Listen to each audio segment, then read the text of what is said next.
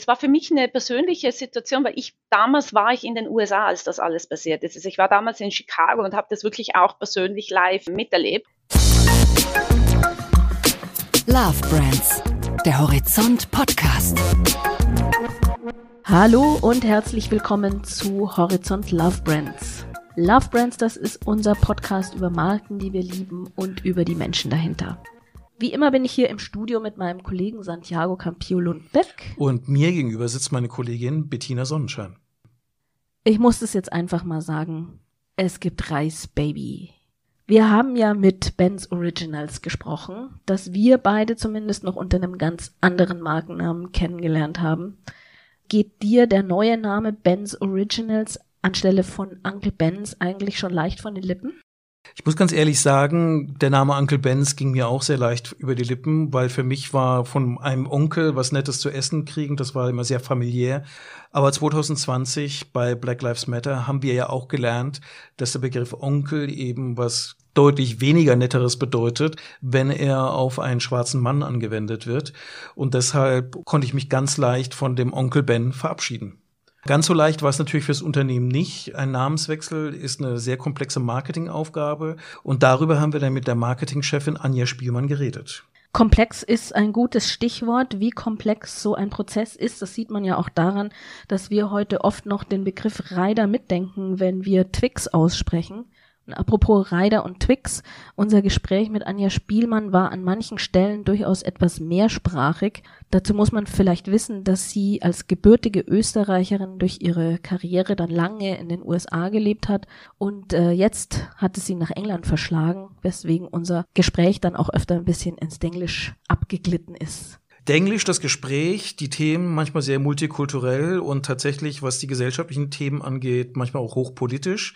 Umso spannender dieser Prozess, den wir diskutiert haben. Lass uns doch einfach mal reinhören, wie dieser ganze Umbenennungsprozess gelaufen ist und wie die Marke dabei auch ihre eigene gesellschaftliche Rolle entdeckt hat. Viel Spaß beim Reinhören. Hallo, mein Name ist Anja Spielmann und Ben's Original ist eine Love Brand für mich, weil es irrsinnig viele Emotionen für mich, aber auch für die Konsumenten auslöst. Frau Spielmann, wer ist eigentlich Ben heutzutage? Ben ist eine fiktive Figur. Ben in dem Sinne gibt es nicht. Ich weiß auch nicht, wie man auf den Namen damals gekommen ist. Also irgendwo auch in den Nachforschungen der Archive hat man das nicht mehr rausfinden können. Aber ähm, im Moment Ben ist ein fiktiver Name. Und gibt es für Sie dann ein inneres Bild? Also nimmt Ben mittlerweile ein Profil an, zeichnen sich erste Gesichtszüge zu dem Namen ab? Für mich jetzt persönlich überhaupt nicht. Ich glaube, ich bin dort schon zu lange im Unternehmen und in der Marke drinnen, dass ich das ähm, hätte. Natürlich bei vielen Konsumenten ist immer noch das Bild von Frank Brown, also der, der Herr, der auf den Packungen war, der hat nie Ben geheißen. Das war ein Herr, der Frank Brown hieß, der in Chicago ein Maître de Hotel, wie man so schön sagt oder damals gesagt hat, in einem Restaurant war und der gebeten worden ist, das Gesicht der Marke zu sein und ähm, hat sich damals bereit erklärt, das Gesicht der Marke zu sein. Und ich weiß, viele Konsumenten verbinden das. Also da gibt es auch die Gerüchte und im Internet kann man das nachlesen, wo man glaubt, dass Ben das Gesicht auf der Marke war, aber das, das war nie so. Das ist eines dieser vielen Gerüchte, die um gewisse Marken im Internet herum kursiert. Der Herr Brown ist ja 2020 noch mal ein bisschen unfreiwillig zu einer Figur in einer großen Mediendebatte geworden. Denn in der Black Lives Matter Debatte hatten wir dann auch den Punkt, wo plötzlich die Frage aufkam, wo in der Markenlandschaft haben wir Figuren, die rassistische Stereotypen verewigen. Wenn Sie mal erzählen könnten, wie ist das dann bei Ihnen im Unternehmen angekommen? War das eine Sache, die von außen aus Sie reingetragen worden ist oder gab es dann tatsächlich auch schon intern eine Debatte, wie der Uncle Ben tatsächlich noch ins 21. Jahrhundert passt? Also die Debatte hat intern schon wesentlich früher angefangen, aber natürlich mit Black Lives Matter in den USA, das wirklich damals an Brisanz gewonnen hat, war für uns wirklich die Entscheidung, das, was wir im Hintergrund uns schon angedacht haben, dass wir das wirklich viel schneller machen müssen und viel schneller reagieren und agieren müssen. Und für uns war wirklich die Entscheidung, wir wollen Teil der Lösung sein und es war der richtige Moment, jetzt das zu machen und den Schritt als Marke voranzutreiben und voranzugehen. Was war denn eigentlich 2020 so anders, dass Sie gesagt haben, und jetzt muss der Cut auch wirklich kommen und er muss schnell kommen?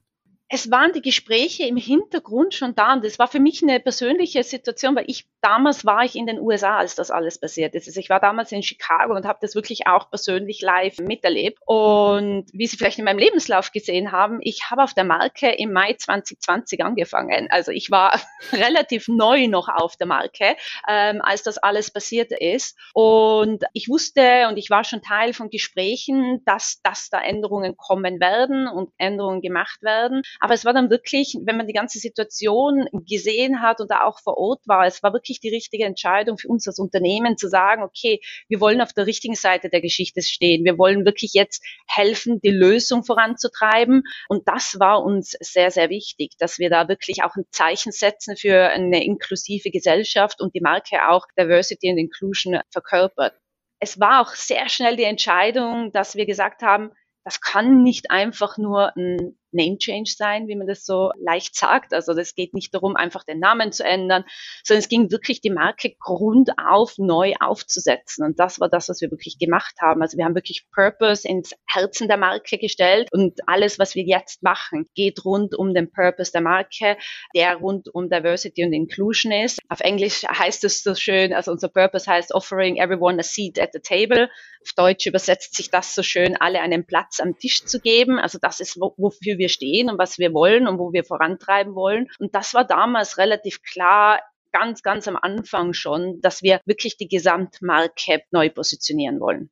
Auf diese neuen und heutigen Markenwerte werden wir sicherlich später im Gespräch auch noch mal ein bisschen intensiver eingehen, aber ich würde ganz gerne mal versuchen, den Schwenk zu uns rüber zu machen nach Deutschland, weil wenn ich mich zurückerinnere, Sie haben jetzt gerade schon gesagt, viele haben immer noch diese alte Werbefigur in der Erinnerung. Und sagen wir mal aufgewachsen in den 70er Jahren hat man das ja wahrgenommen als eine völlig also zumindest wenn ich jetzt mal von meiner persönlichen Wahrnehmung ausgehe, als völlig kontextfrei. Das war ein schwarzer Mann, der Reis angeboten hat, mehr oder weniger. Gibt es historisch gesehen Untersuchungen oder ein Wissen darüber, wie die Wahrnehmung dieser Marke früher in den unterschiedlichen Märkten war? Also war die anders in den USA?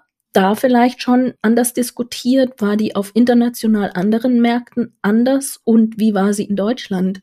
Also ich weiß jetzt nicht, was die Untersuchungen vor 10, 15 Jahren waren. Da war ich leider noch nicht dabei. Was wir aber schon gemacht haben, damals als in 2020, haben wir uns das sehr genau angeschaut in allen Märkten. Also wir haben wirklich die größte, wir sagen, Listening Exercise, die Mars jemals gemacht hat, getan. Also wir haben innerhalb von 28 Tagen mit 7000 Leuten gesprochen. Und wir haben wirklich gesprochen von NGOs über Politiker, über Konsumenten, aber auch mit unserem Retail. Wir haben auch auch mit unseren Mitarbeitern gesprochen. Wir haben unsere Mitarbeiter in die Entscheidung auch mit einbezogen. Und da war es natürlich klar, da ist ein Hauptaugenmerk in den USA, aber auch UK hat man das dort auch schon gesehen, aber auch in Deutschland und Frankreich, man hat das schon gesehen, dass die Konsumenten dem auch bewusst sind zum Teil, zum Teil davon gehört haben, auch vor allem Jüngere, jüngere Konsumenten, muss man sagen, und wir dort trotzdem eine Verantwortung haben, als internationales Unternehmen, da wirklich mit federführend voranzugehen. Ich meine, Mars ist ja eine sehr purpose-driven und value-driven Unternehmen. Wir haben unsere fünf Prinzipien, die unsere Unternehmenswerte sind, die damals auch mit der Mars-Familie in den 70er Jahren entwickelt worden sind und die, die sind so unser Leitsatz für allem, was wir machen. Und zwei dieser Prinzipien, eines ist Verantwortung und eines ist Gegenseitigkeit. Uns war dann auch relativ klar, es passt auch nicht zu unseren Prinzipien. Wir müssen die Marke weiterentwickeln für das, was wir stehen und für das, was wir wollen. Das heißt aber, es war tatsächlich so, dass es in den unterschiedlichen Märkten schon eine unterschiedliche, sagen wir mal, Abstufung, auch wenn das vielleicht nicht das richtige Wort ist, wie problematisch die Figur überhaupt ist. Ja, die Ausprägung war unterschiedlich in den Märkten, absolut. Jetzt sind wir ja heute deutlich sensibilisierter für dieses Thema, würde ich mal behaupten. Ist ja letztendlich auch dann der Grund, warum es überhaupt zu dem Rebranding gekommen ist. Sie haben schon ein bisschen erzählt, wie Sie vorgegangen sind, aber können Sie vielleicht noch mal versuchen, etwas detaillierter zu erzählen, wie man so einen Prozess am Ende überhaupt aufsetzt, weil man muss ja letztendlich die historische Dynamik der Ursprungsmarke irgendwo berücksichtigen und, und muss trotzdem gucken, dass es dann weiterhin international und überall funktioniert. Gibt es da irgendwie so ein Paper mit den drei, fünf wichtigsten Schritten, wie man so einen Prozess anleiert? Wenn es dieses Paper gibt, bitte schicken Sie es mir, weil wir hatten es damals sicherlich nicht. Ich sage Ihnen Bescheid, wenn ich es finde. Ja, bitte, muss, bitte. Es muss irgendwo also, im Stapel noch liegen. Das liegt irgendwo im Stapel. Es wurde bei der Job Description nicht mitgeliefert, als ich das angefangen habe. Aber ganz ehrlich, also am Anfang standen wir da auch ein bisschen vor dem Berg. Also wir wussten am Anfang auch nicht wirklich, wie machen wir jetzt das? Eine sehr, sehr gute Sache bei Mars. Mars ist jemand, der dann sehr prozessorientiert ist, sehr strukturiert ist, wenn es um solche Themen geht. Aber wir hatten kein Handbuch. Wir wussten, wie, wie ändert man eine Marke. Es ist ja nicht das erste Mal, dass wir Markennamen ändern. Wir wussten, wie man ein Rebranding macht, prinzipiell. Ist jetzt nicht auch mein erstes Rebranding. Also wir hatten so dieses Teilwissen, aber das dann innerhalb so kurzer Zeit Zeit abzurufen und wie man das erfolgreich macht, gab es kein Handbuch. Was wir sehr früh realisiert haben, wir haben gesagt, wir möchten sehr schnell sein. Also wir möchten wirklich sehr schnell am Shelf sein mit was immer der Outcome ist. Das wussten wir am Anfang auch nicht. Wir wussten am Anfang ja auch nicht, was ist das Outcome. Und deswegen, ich weiß nicht, ob Sie es gelesen haben, aber wir haben wirklich den Leitsatz gehabt, we listen, we learn, we are changing. Und das war das, was uns wirklich geguidet hat in dieser Zeit. Also wirklich dieses Listening, diese 7000 Stimmen, mit denen wir gesprochen haben, das war ganz, ganz fundamental für uns, weil wir haben mit verschiedenen Ethnizitäten gesprochen, wir haben mit verschiedenen Geschlechtern gesprochen, mit Mitarbeitern und alles. Also das war so viel. Und das hat uns dann wirklich gezeigt, wir haben gelernt, wo liegt das Problem und wo müssen wir ansetzen. Es war sehr klar, es ist nicht ein Namenschange, es ist wirklich eine fundamentale Änderung der Marke, die wir vorantreiben möchten und müssen. Und dann ging es darum, okay, ja, wir haben jetzt diese Entscheidung, wie setzen wir jetzt das um? Und da war wirklich ach, viel externe Hilfe auch dabei. Also Agenturen natürlich, die uns geholfen haben. Also ich erzähle das immer ganz gerne. Also ich hatte ein 24-Stunden-Team, das mir geholfen hat. Das passiert nicht oft, aber ich hatte eine Agentur, die Londoner Uhrzeit gearbeitet hat. Wenn die schlafen gingen, haben sie es gehandovert nach USA. Die haben dann gearbeitet, damit wir am nächsten Tag die Sachen wieder reviewen können und dann das weiter weiter vorantreiben können. Wir haben auch mit ganz vielen neuen Testmethoden gearbeitet, um zu sehen, okay, was ist das Risiko, welches Branding funktioniert, welcher Name funktioniert. Also Sie können sich vorstellen, man steht dann da und Ben's Original schaut jetzt so, jeder sagt so, ach, das ist so logisch, das ist klar, dass er diesen Namen genommen hat. Das war für uns nicht so klar am Anfang. Also da war eine irrsinnig lange Liste von Namen, die potenziell funktionieren hätten können. Und dann ging es darum, die wirklich zusammenzukatten und zu schauen, okay, was ist der Name, der für immer jetzt bleibt und die Marke vorantreibt und die Marke wirklich in die Zukunft führt. Sie haben ja jetzt auch schon den Begriff Ethnizitäten erwähnt, dass Sie auch da Gespräche geführt haben. Und das ist ja letztendlich auch Teil der Diskussion und dieser Sensibilisierung, Sensibilisierung, die ich erwähnt habe, dass ja gerade die schwarze Community eigentlich sagt, man darf solche Gespräche nicht mehr führen, ohne dass ihr uns fragt. Letztendlich dürften wir ja dieses Gespräch eigentlich gar nicht führen, ohne mit betroffenen Personen zu reden. Wie intensiv waren denn da Schwarze, die schwarze Community international oder auch nur in den USA in den Prozess tatsächlich eingebunden und was kamen dann da für Anregungen, Bitten, mhm. Wünsche? Ja, also auf Konsumentenseite ist das immer ganz klassisch mit Fokusgruppen, ähm, hat man das natürlich sehr leicht auf Konsumentenseite auch abdecken können. Da haben wir Fokusgruppen in den USA und in der UK gemacht und haben da wirklich zu den verschiedensten Themen, also zum neuen Markennamen, zu Visual Identity, aber auch zum Purpose haben wir sie befragt und haben mit ihnen da gemeinsam wirklich das erarbeitet, wo wir heute sind. Was auch ganz wichtig war, was ganz klar hervorkam, ist, es eben, es kann nicht nur ein Name Change sein, da muss auch ein Purpose dahinter sein, da müssen auch andere Actions getroffen werden. Und wir haben da auch sehr schnell gemerkt in den Gesprächen, dass wir als Unternehmen auch eine Verantwortung haben, wie zum Beispiel, wir haben jetzt den Seat at the Table Fund in den USA, wo wir wirklich underserved Communities helfen oder Möglichkeiten bieten, Ausbildung zu bekommen innerhalb der Food Industry. So das waren so Feedback, die wir da mit reingenommen haben, aber auch intern in Mars. Also wir hatten intern in Mars Hilfe und Support von der schwarzen Community, die wir mit reingenommen haben ins Projekt, mit denen wir vorab Ideen geschert haben, wo wir geworkshopt auch haben. Also ich kann mich an einen sehr heißen Tag im Juli erinnern, wo wir wirklich äh, zehn Stunden in einem Workshop alle gemeinsam gesessen sind und verschiedene Optionen durchdiskutiert haben, sie uns Anregungen gegeben haben. Und wie, wie gesagt, es war wirklich auch für uns eine Learning Journey, also jetzt auch für mich persönlich eine Learning Journey, gewisse Sachen von einer anderen Blickweise zu sehen. Wie wichtig war denn da so die Frage nach der Machtdynamik?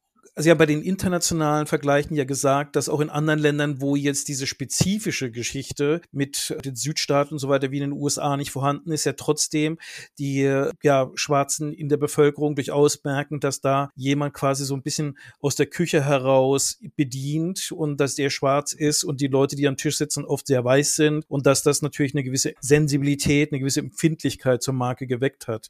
Vor ihrer Zeit hat es ja auch mal einen Versuch gegeben äh, von Wyden und Kennedy in der Kampagne, Uncle Ben äh, zum Vorstandschef von Uncle Ben's zu machen und ihn quasi so als smarten Manager, der dann plötzlich die Macht hat über das Unternehmen, zu präsentieren.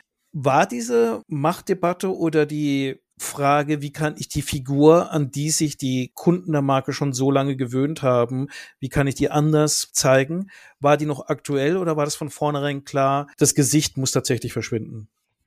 Es war nichts von vornherein klar. Also das war wirklich das, was wir in dieser Listening Exercise gelernt haben. Und da kam dann sehr, sehr klar, schnell heraus, das Gesicht und der Name müssen sich ändern. Also das Gesicht muss verschwinden und der Name muss sich ändern.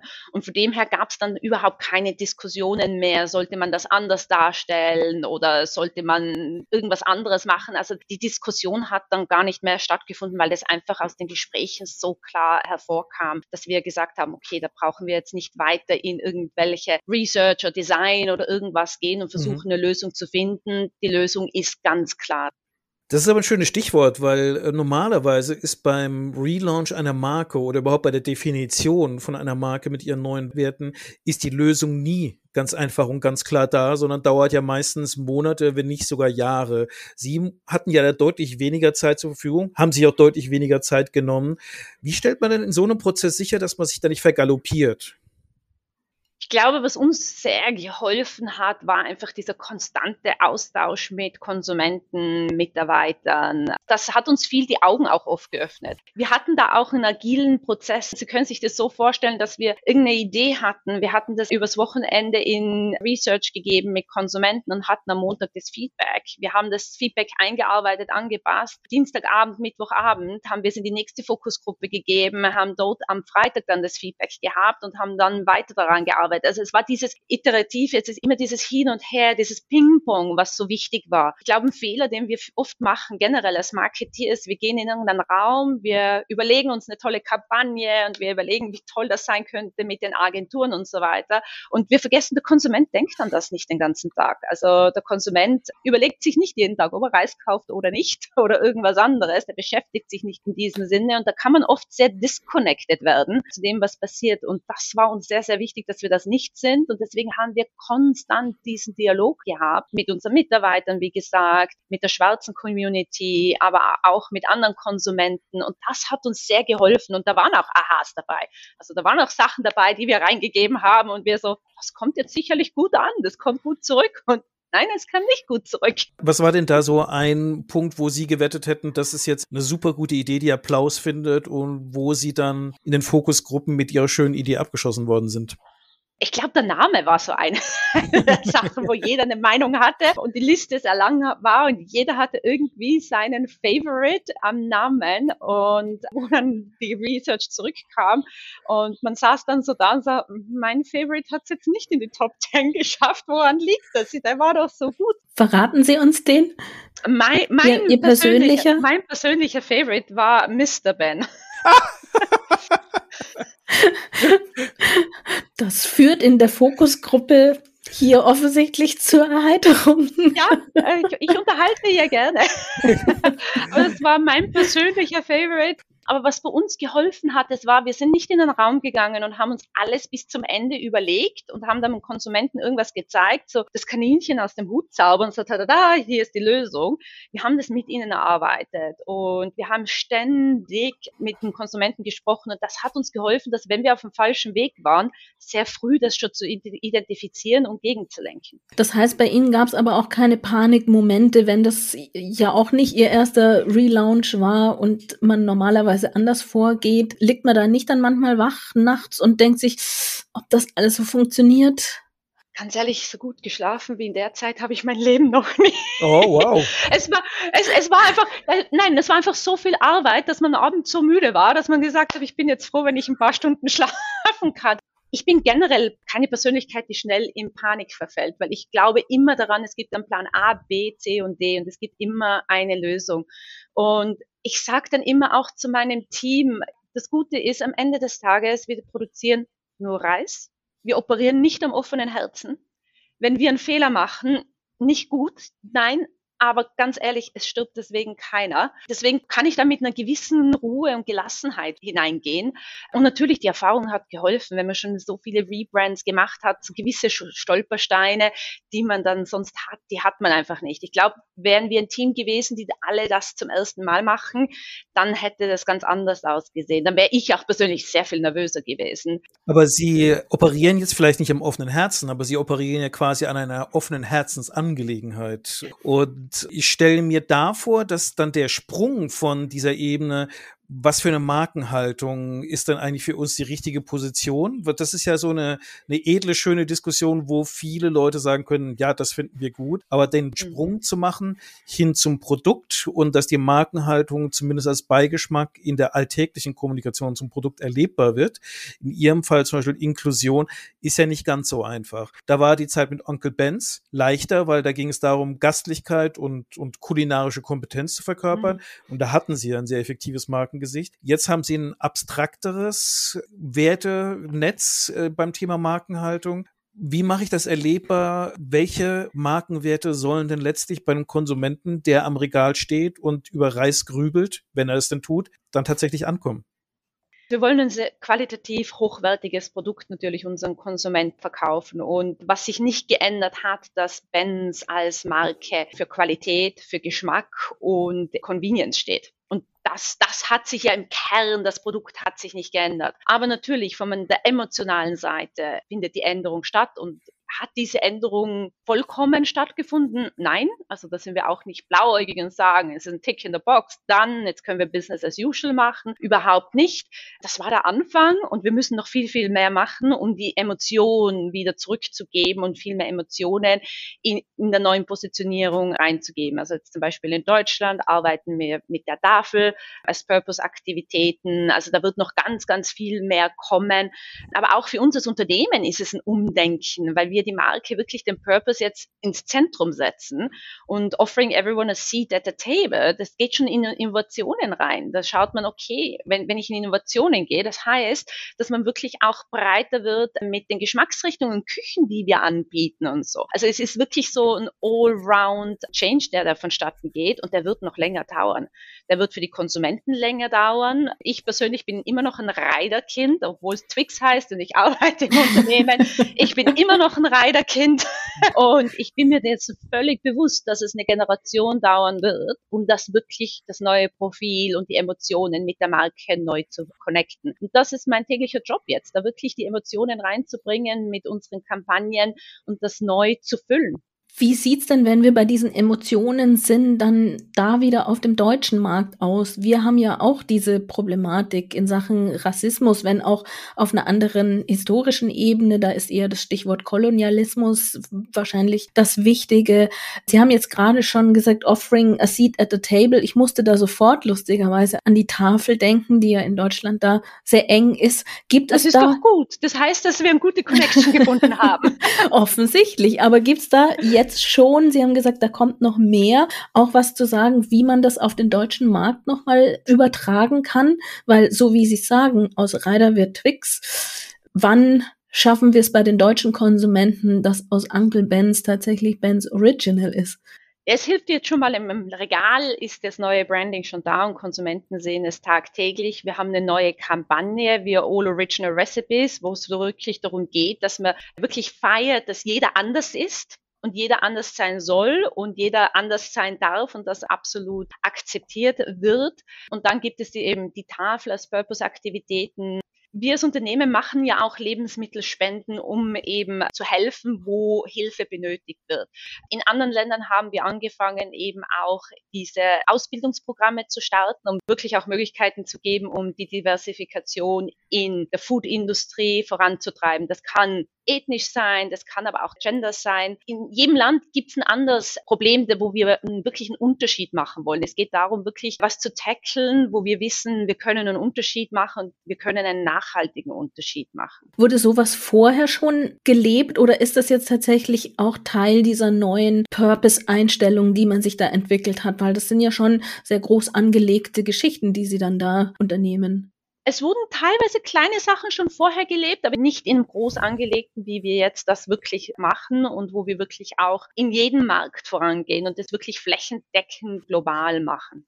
Der Relaunch ist ja jetzt schon ein bisschen her. Also der neue Look ist an den Regalen angekommen. Ihr Unternehmen versucht sich jetzt im größeren Maßstab dann eben auch in äh, gesellschaftlicher Wohltätigkeit und hoffentlich sind die Signale ja auch bei den Kunden draußen angekommen. Was für ein Feedback kriegen Sie intern wie extern raus? Äh, hat es Spuren hinterlassen? Ich glaube, das größte Risiko von einem Rebrand ist, äh, dass, dass es viel Feedback passiert. gibt das nicht mehr, oder viel Feedback ist. Okay. Ähm, ich, ich sage immer, wenn es neutral bis positiv ist, ist schon, ist, ist schon gewonnen. Und das war auch das Ziel. Und das Ziel haben wir auch geschaffen. Also wir sehen von Konsumenten teilweise sehr positive Feedbacks, teilweise sehr neutral, aber auch von Kundenseite und auch innerhalb des Unternehmens sehen wir eigentlich sehr positive Feedbacks. Vor allem unsere Mitarbeiter hat das natürlich sehr motiviert, die da dahinter stehen und die Teil auch des ganzen Prozesses waren. Also da bekommt man sehr, sehr viel positives Feedback. Dann sind wir jetzt praktisch fast schon, ja, nicht nur fast, wir sind bei der Halbzeit, würde ich sagen. okay. Und Halbzeit bedeutet bei uns immer, dass wir uns auch der Marke nicht immer der Marke Anja Spielmann, aber heute der Marke Anja Spielmann etwas nähern wollen, indem wir sie ein paar persönlichere Fragen stellen. Das machen wir anhand unserer vier Marketing Ps, Price, Product, Promotion und Place, ein bisschen übersetzt, allerdings auf unsere Art und Weise. Und wenn Sie bereit sind, dann stellen wir Ihnen jetzt dazu mal vier Fragen. Gerne. Place, Price, Product, Promotion. P wie persönlich. Dann beginne ich mal mit der Frage, was ist denn ein ganz besonderer Ort, an dem sich Anja Spielmann gerne aufhält? Puh. Ich bin in den letzten 20 Jahren 15 Mal umgezogen. Ich habe in sechs verschiedenen Ländern gelebt, auf zwei verschiedenen Kontinenten. Da muss doch was dabei gewesen sein. Äh, eben, und am Ende des Tages, ich bin ursprünglich aus Tirol, aus Seefeld, und am Ende des Tages, wenn ich den Zirlerberg oder den Möserer den Telferberg hochfahre, geht mein Herz immer noch auf. Also im Herzen bin ich immer noch Tirolerin, auch wenn ich in so vielen anderen Städten und Ländern gelebt habe. Aber es ist wirklich so, dass es das, wo, wo mein Herz aufgeht, wo ich mich zu Hause fühle. Zu Hause. Ein Heimat, heimatlicher Heimat. Ort ja, man sagt immer, daheim ist daheim, auf Tirolerisch, daheim ist daheim. Und das, das ist schon der besondere Ort, wo ich zurückgehe, um Energie zu danken. Bei der nächsten Frage habe ich den sanften Verdacht, könnte die Antwort möglicherweise Almdudler lauten. Denn nach Place würde ich, würden wir gerne wissen, was ist denn das Lieblingsprodukt von Anja Spielmann? Ähm, ist vielleicht eine überraschende Antwort, aber KitchenAid Küchenmaschine würde ich darauf antworten.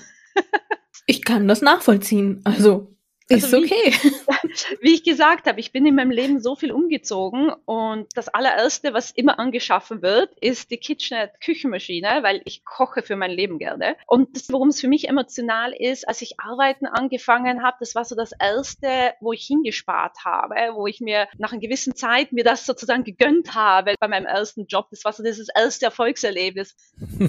Absolut nachvollziehbar, wie gesagt. Ich kann Ihnen einen Podcast empfehlen zu hören auf Horizont Horizont. Wir haben mit KitchenAid auch schon gesprochen. Aber zurück zu Ihnen.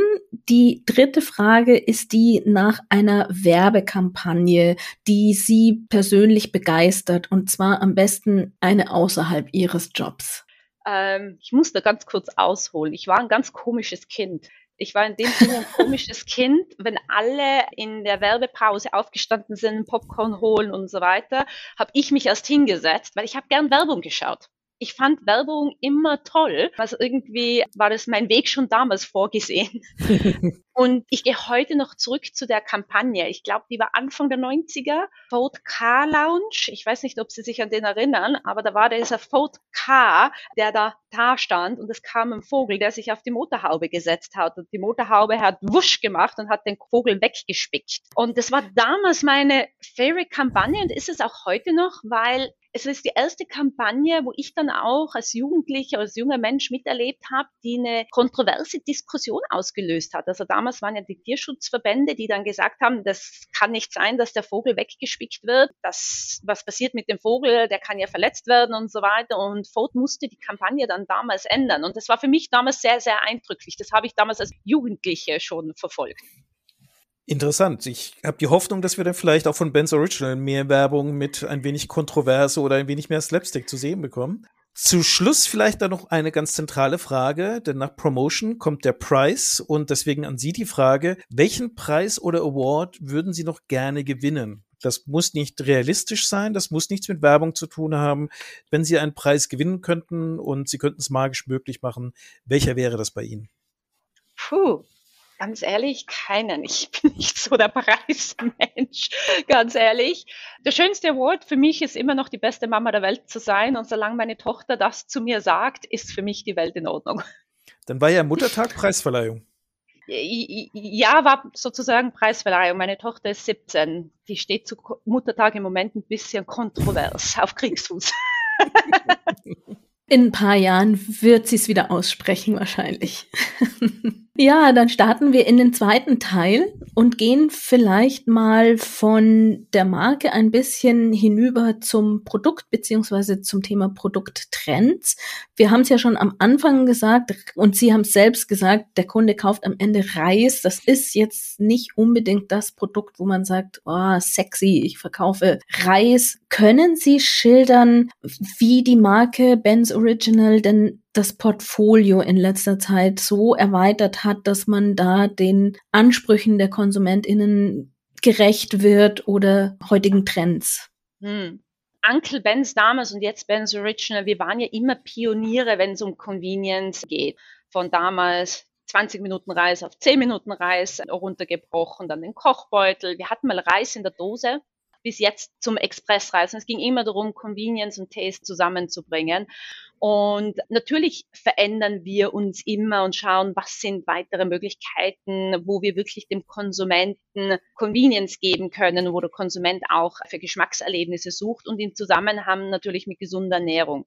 Wir haben natürlich den Vorteil, dass Reis generell schon ein relativ gesundes Produkt ist. Also wir wissen, wenn jemand anfängt mit Reis zu kochen, kocht man automatisch gesünder. Also Reis wird meistens mit Hühnchen oder mit Fisch gegessen und hat jetzt nicht irgendwelche schweren Soßen nebenher. Also von dem her ist Reis schon, hat einen guten Ruf, würde ich sagen, wenn es um äh, Gesundheit geht. Aber wir versuchen natürlich unsere Produkte auch weiterzuentwickeln. Also wir haben Produkte, wo wir jetzt zum Beispiel Quinoa hinzufügen, um die Ballaststoffe ein bisschen besser auszuwägen. Und natürlich gehen wir auch mehr und mehr mit diesem Health Trend, der für Konsumenten eben da ist.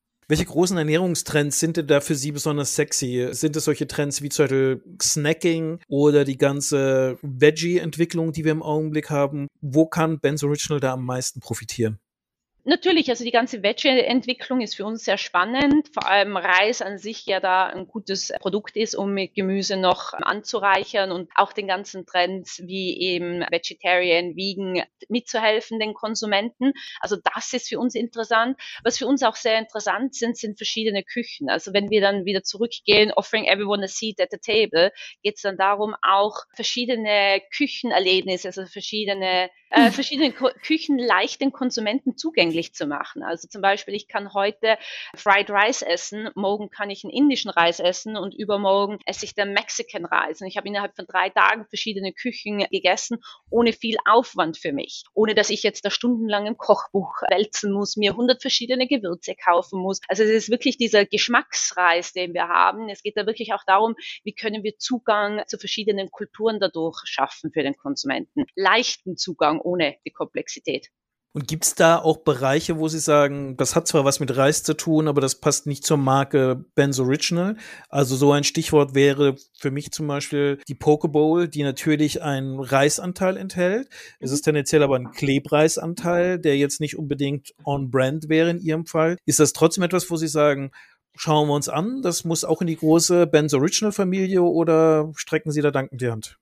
Klebreis haben wir im Sortiment, zum Beispiel in Deutschland der Milchreis, aber in Australien haben wir Pokeball. Also es kommt wirklich aufs Land, auf den Trend drauf an. Also wir versuchen so breit wie möglich zu bedienen und schauen uns diese Trends natürlich auch an und schauen uns an, was für eine Rolle können wir in diesem Trend auch spielen.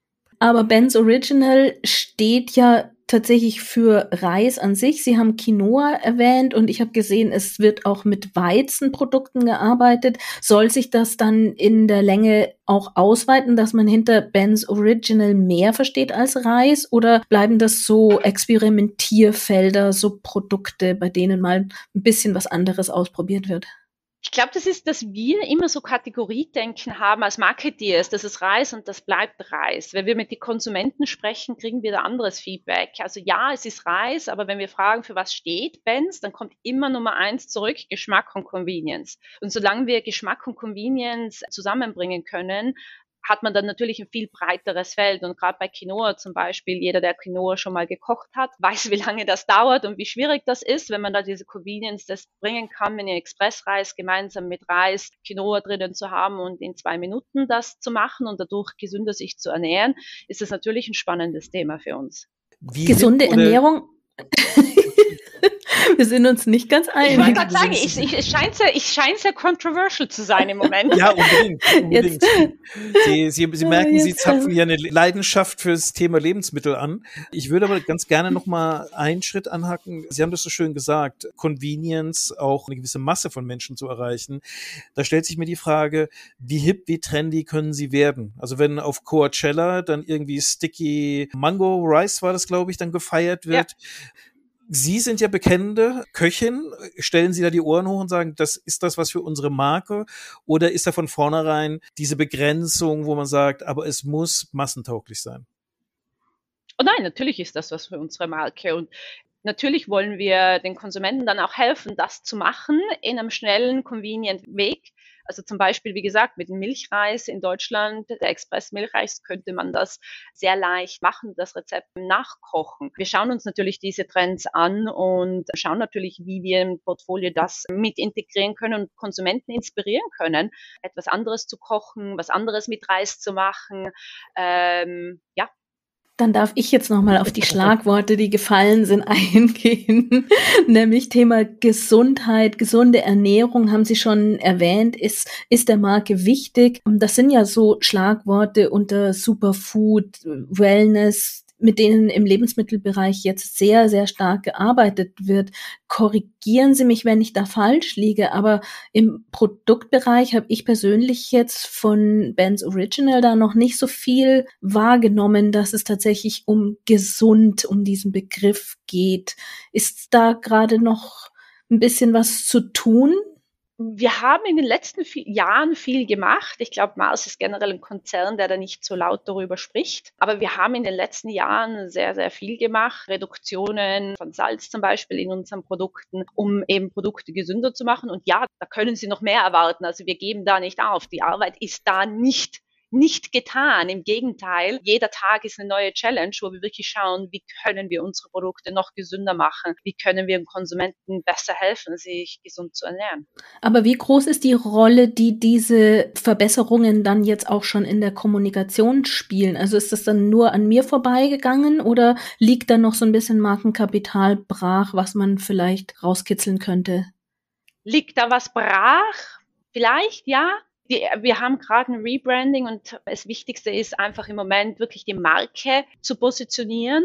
Und dann schauen wir uns natürlich an, was sind andere Themen, die wir aktiver kommunizieren können. Und gesunde Ernährung ist sicherlich eines davon, was bei uns auf der Liste ist. Aber im Moment sind wir einfach noch sehr beschäftigt mit dem Rebranding, um sicher zu gehen, dass wir wirklich Ben's Original mit den Emotionen in Verbindung bringen, die wir verloren haben. Das heißt, solange da noch kein Haken an der Liste ist, müssen manche Sachen wahrscheinlich etwas hintanstehen. Nicht hinten anstehen. Es wird trotzdem passieren und gemacht, aber es wird vielleicht nicht so offen und laut kommuniziert. Das heißt Dann, nicht, dass wir Pause machen und nichts machen. Ein anderer Begriff, der mir auch immer durch den Kopf geht, ist in dem Zusammenhang dann Stichwort Nachhaltigkeit.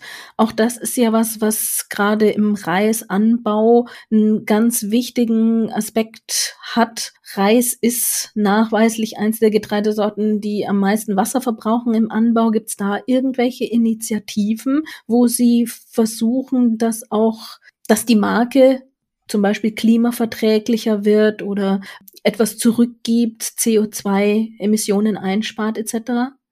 Haben wir noch zwei Stunden? ähm, Wenn Sie möchten. also um die Antwort kurz zu fassen, Mars hat das schon immer gemacht und war da Vorreiter. Also wir sind da wirklich sehr, sehr, sehr engagiert und tragen da unsere unsere Verantwortung natürlich mit, nicht nur mittragen, wir wollen auch in vielen Feldern federführend sein. Nur um ein Beispiel zu nehmen, wir sind auch der Erste jetzt, der letztes Jahr announced hat, wir haben Recycle Ready Pouch. Also diese Expressreis haben wir jetzt in den UK als erste gelauncht, wird dann der Rollout in anderen Märkten auch passieren, den man recyceln kann. Waren wir die allerersten und haben mit unseren Herstellern daran gearbeitet, das zu entwickeln. Also wir, wir stehen da nie still. Ich würde Sie da gerne auf die Homepage bei mars.com verweisen, weil da wirklich jedes Programm im Detail erklärt wird und es sind irrsinnige viele Programme. Mhm. Sie da, könnten, Sie könnten ja als äh, Service für unsere Hörer, wenn Sie einfach sagen, auf welchem Programmpunkt es fundet, dann können die Leute, die da besonders fleißig sein wollen, gerne ja nochmal selber drauf hinfinden. Ich weiß das nicht auswendig, ich muss es Ihnen ganz ehrlich sagen. Es wird zu finden sein, nehme ich an. Aber kommen wir doch da vielleicht nochmal auf einen anderen Bereich. Ich meine, Sie investieren zum einen natürlich quasi in das Know-how, um nachhaltiger zu werden. Ein Punkt, wo Mars aber immer schon viel technologisches Wissen rein investiert hat, ist in die Frage der Convenience. Die Ursprünge von Uncle Ben's Reis liegen ja tatsächlich in dem Parbold-Verfahren, was ja damals so für die Lieferung an die US-Armee gedacht war, um den Reis haltbarer zu machen unter widrigen Umständen. Daraus wurden die ganzen anderen Erleichterungen, die technisch entwickelt worden sind, der Höhepunkt, der in meiner Kochgeschichte liegt, der Kochbeutel von Reis natürlich. Der Kochbeutel des 21. Jahrhunderts scheint ja die Mikrowelle zu sein. Was ist denn aus Ihrer Sicht da noch das Potenzial von Convenience? Was, was können da die nächsten Schritte sein, um es noch bequemer zu machen für die Konsumenten? Oder haben wir Maximum einer Minute, Ich wollte gerade sagen, statt einer Minuten, ein Minuten Reis und 90 Sekunden Reis, vielleicht gehen wir dann in 10 Sekunden Reis. Wer, wer, wer weiß, was da meine Kollegen noch alles im Petto haben. Aber Convenience ist natürlich einer unserer Haupttreiber und das ist das, was wir sehen. Reis ist so äh, ein emotionales Thema in Familien, weil wenn ich zehn Familienmitglieder bei mir frage, wie kocht ihr Reis, bekomme ich zehn Antworten. Und da sind schon auch Familien Abendessen daran gescheitert, weil der Vater kocht es anders als wie die Mutter und die Kinder würden es so und so dann auch wieder anders machen. Also man sieht, da ist eine Tension da für den Konsumenten und wir versuchen diese Tension rauszunehmen so leicht wie möglich es zu machen für den Konsumenten, Reis zu kochen. Und dann eben, diese Küchen ist sicher ein, ein großes Thema. Wie kann man es leicht machen, wirklich diese Thai, Chinese Küchen, aber auch Indisch und so weiter. Wie kann man das leichter machen für den Konsumenten und so authentisch wie möglich machen, dass sie die schnell zu Hause nachkochen können? Jetzt ist ja diese Seite Convenience, die eine, von der man auch weiß, dass das immer wichtiger für viele Menschen wird. Auf der anderen Seite gibt's ja auch sowas wie Lifestyle-Trends und neue Konkurrenten, die zum Beispiel das Produkt Reis, ich weiß nicht, ob das jetzt in England so eine große Rolle spielt, Reishunger, ob Ihnen das was sagt, ja, die praktisch das Produkt mit einem Gerät in, in Verbindung bringen und sozusagen so eine Systemlösung anbieten auf der Ebene fast wie Nespresso oder so. Ist das was, wo Ben's Original irgendein Interesse dran hat oder ist das einfach zu sehr die ganz andere Richtung? Weil Convenience gibt's ja bei denen dann auch auf der anderen Seite. Also ich kenne das Unternehmen, finde ich sehr spannend, was die machen und schaue mir das auch persönlich gerne an, habe das auch selber natürlich auch probiert. Aber für uns im Moment ist das nicht die Richtung, in die wir gehen. Also Convenience haben wir dann doch ein anderes Verständnis von Convenience als wir Reishunger. Ja, damit sind wir, glaube ich, auch zum Ende unseres Gesprächs gekommen. Frau Spielmann, aber das Gespräch zu Ben's Original in der Tradition von Uncle Ben's Reis könnte natürlich nicht fertig sein ohne eine ganz entscheidende Grundsatzfrage. Und die ist, klebriger, klumpiger Reis, das darf heute noch der besten Hausfrau passieren? Oh, ja, Es gibt, also es gibt gewisse Produkte, die sollen klebrig sein. Ein Risotto soll klebrig sein, Sticky Rice soll klebrig sein, andere Sachen sollen schön fluffig sein, wie man so schön sagt. Aber ich weiß, dass sich dort auch die Generationen und die Geister spalten. Selbst ich habe in meinem Freundeskreis Freunde, die ein Risotto mit Basmati-Reis kochen, also Non-Sticky-Reis. Und die finden das super und gut. Also ich glaube, jeder hat so seine Präferenz, wie er gerne Reis isst. Und die Leute sollen es essen, so wie es ihnen am besten schmeckt. Klebrig, nicht klebrig, funktioniert alles. Wir können festhalten, die Inklusion findet nicht nur beim Essenstisch statt, sondern auch im Kochtopf selbst. Es sind unterschiedliche Geschmäcker, unterschiedliche Traditionen ab sofort auch zugelassen. Absolut. Herzlichen Dank fürs Gespräch. Danke.